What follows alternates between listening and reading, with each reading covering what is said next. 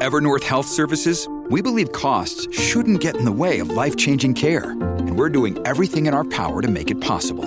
Behavioral health solutions that also keep your projections at their best? It's possible. Pharmacy benefits that benefit your bottom line? It's possible. Complex specialty care that cares about your ROI? It's possible. Because we're already doing it. All while saving businesses billions. That's Wonder made possible. Learn more at evernorth.com/wonder.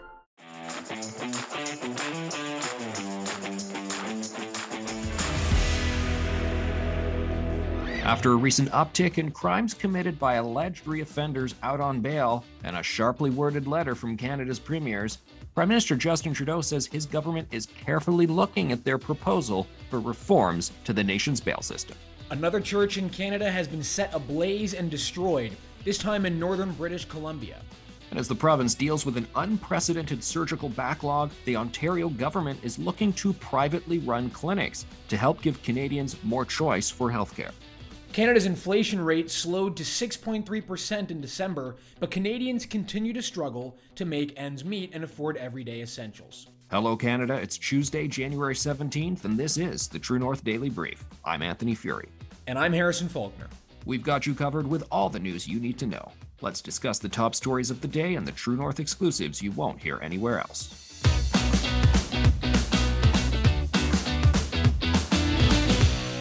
Prime Minister Justin Trudeau says he is carefully reviewing a letter from Canada's premiers calling for what they describe as much needed reforms to the country's bail system. Now, this comes as a wave of crimes committed by alleged reoffenders already out on bail has occurred in the last few weeks. The most notable such incident was the murder of rookie Ontario Provincial Police Constable Gregory Pierzchala by an individual who was out on bail for firearms offenses and assaulting a police officer. In the January 13th letter to Trudeau, the premier said they wanted to see a specific change that would make bail harder for those accused of a charge related to the offense of possession of a loaded, prohibited, or restricted firearm.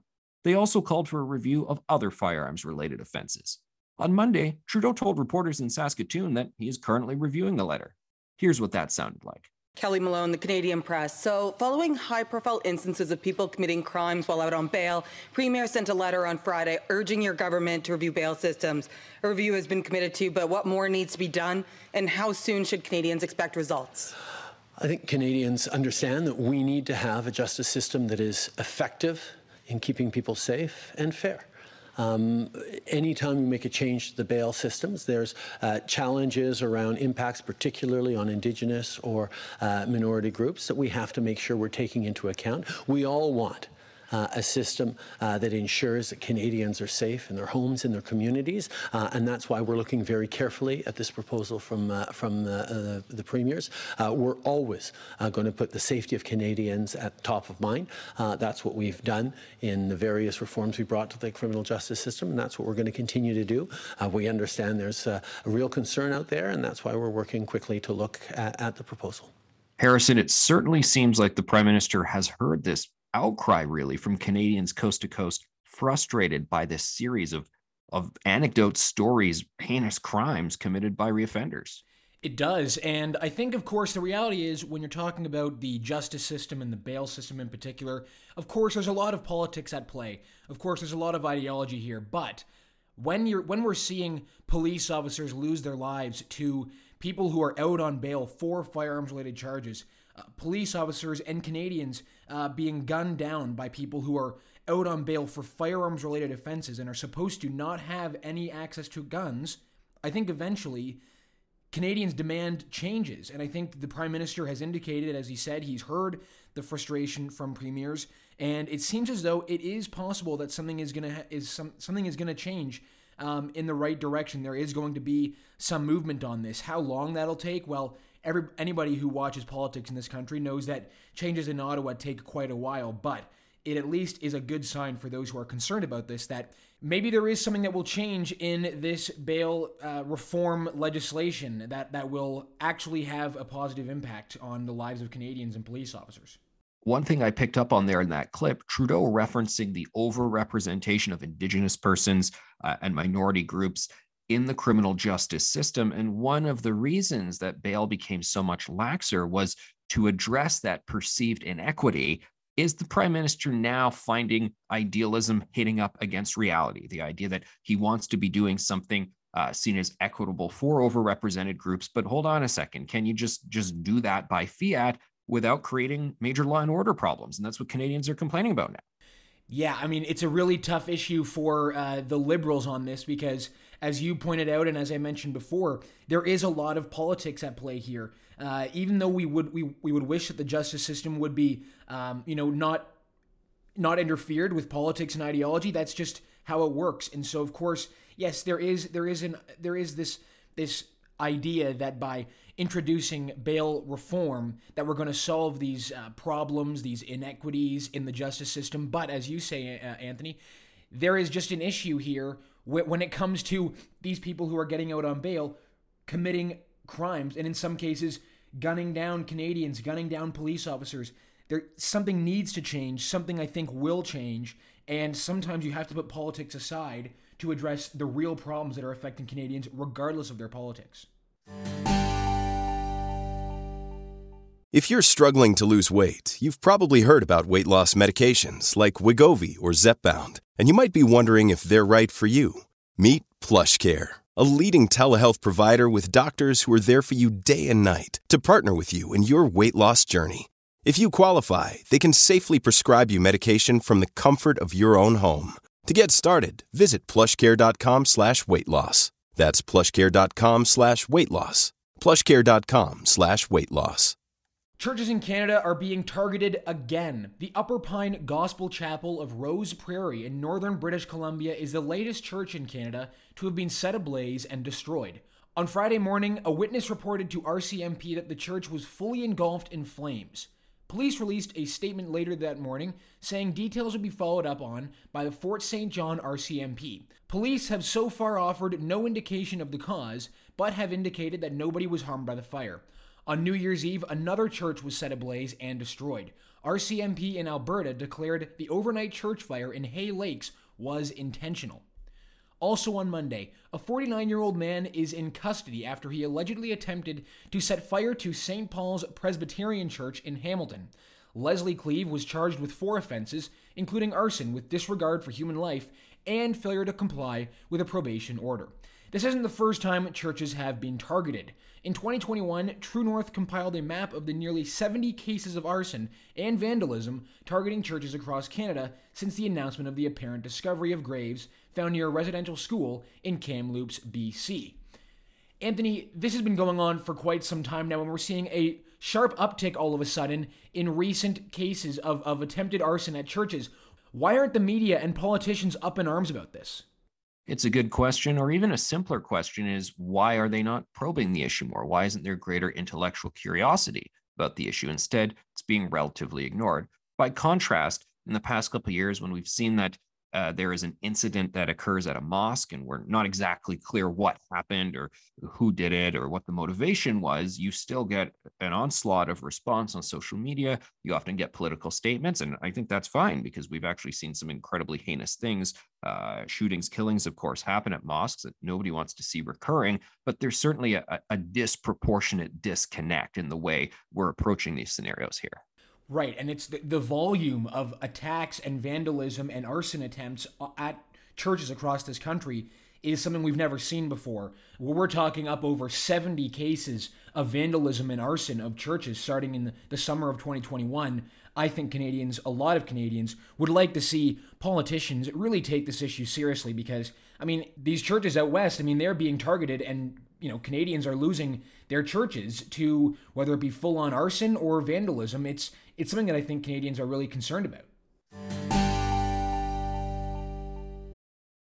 Families have a lot going on. Let Olly help manage the mental load with new cognitive help supplements for everyone four and up, like delicious Lolly Focus Pops or Lolly Mellow Pops for kids. And for parents, try three new Brainy Chews to help you focus, chill out, or get energized.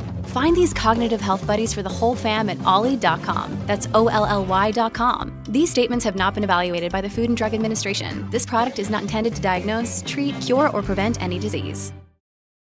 The Ontario government is hoping to give more options for Ontarians to alleviate the province's surgery backlog. But this comes with continued fear mongering about private healthcare options in Canada. On Monday, the government announced that it will be expanding the number and range of medical procedures performed in privately run clinics. The change will be done in three phases. The first will see surgical and diagnostic clinics in the communities of Ottawa, Kitchener Waterloo, and Windsor perform an additional 14,000 cataract operations each year. Now, after that, more private clinics will be able to offer MRI and CT imaging, as well as colonoscopies and endoscopies. By 2024, the third phase will see hip and knee replacements performed at for profit clinics. Premier Doug Ford and Health Minister Sylvia Jones said several times the care will be covered by OHIP, and Ford stressed patients will, quote, never use their credit cards at the clinics. There are currently about 900 privately operated surgical and diagnostic clinics open in Ontario, and the government plans to approve licenses for additional clinics in the future. Harrison, I've definitely become very passionate about seeing these sort of developments and progress made in the Ontario healthcare system because the main reason we actually had the fourth lockdown in January 2022, unbelievable, yes, four lockdowns in Ontario, was not because they were particularly concerned about the strain of COVID 19 hitting regular folks, people who weren't seniors, children, but just because they said they couldn't handle 300 people being in ICU beds across the entire province. We're a province of about 15 million people, 300 people in a bed supposedly warranted shutting down the entire province. I mean, something's got to give. Clearly, there are logjams in the system that got to be changed. Well, Anthony, the, the reality is anytime an Ontario provincial government attempts to make changes to the healthcare system to try and alleviate the pressure on the system by allowing these for-profit healthcare clinics to to operate some of these operations that aren't necessarily that don't necessarily need to be done in a, in a hospital well, the press and a lot of these healthcare unions will immediately jump up and say they're trying to institute for profit healthcare. The premier must be scratching his head and wondering what he can possibly do to change or to fix a problem that is obvious, that many Canadians recognize as a serious problem. Many Ontarians see this. And yet, the, the options, despite saying many times that Ontarians will not lose access to universal healthcare, that they will not actually be using their credit cards at these for profit clinics, it doesn't matter because the press, who aren't doing them any favors by reporting the story in this way, and the opposition in Queen's Park are going to just continue to rail against this message that says, you know, the government is trying to bring in for profit healthcare. I really don't know what the options are for the government at this point in time. It seems as though everything they do gets seen by the press and by the opposition as an attack on our universal healthcare system. Canada's annual inflation rate cooled to 6.3% in December, down from 6.8% the previous month. StatsCan noted that the drop in the headline number was mostly the result of lower gasoline prices. However, grocery prices inched up by 0.3% in December and have increased by 11% year over year. The Bank of Canada is expected to continue to increase the interest rates in an effort to combat the inflation crisis. Despite the slowing inflation rate, as reported by True North, a new survey found that a whopping 83% of Canadians believe that the country is currently experiencing a recession. According to the pollsters at Pollara, the economic sentiments are among the worst since the 2008 financial crash. Economy Outlook 2023 reveals most people have bleak expectations when it comes to the economy. When asked to identify an emotion used to describe their feelings about the economy, two thirds chose worried. Now, Anthony, is there a silver lining to any of this? Despite inflation lowering, interest rates remain high. So, is there a light at the end of this economic tunnel for Canadians? Well, the silver lining is, I guess, that the number is dropping. But in terms of a light at the end of the tunnel, I think the tunnel is a lot longer than a lot of people anticipate because there are many reports and uh, expert insights discussing how it takes multiple quarters for high inflation numbers and an increase in interest rates to actually work their way through the system. So, some of the most negative ramifications, particularly Canadians having big problems paying their increased mortgage bills, we're not going to see that until another quarter or two from now. So, I am worried about the outlook for regular folks this year. That's it for today, and don't forget to check in at www.tnc.news throughout the day for all the news you need to know, including our in depth on the ground coverage of the World Economic Forum's annual meeting in Davos. And if you're able, please consider supporting independent media at donate.tnc.news. Thanks for listening, and have a great day.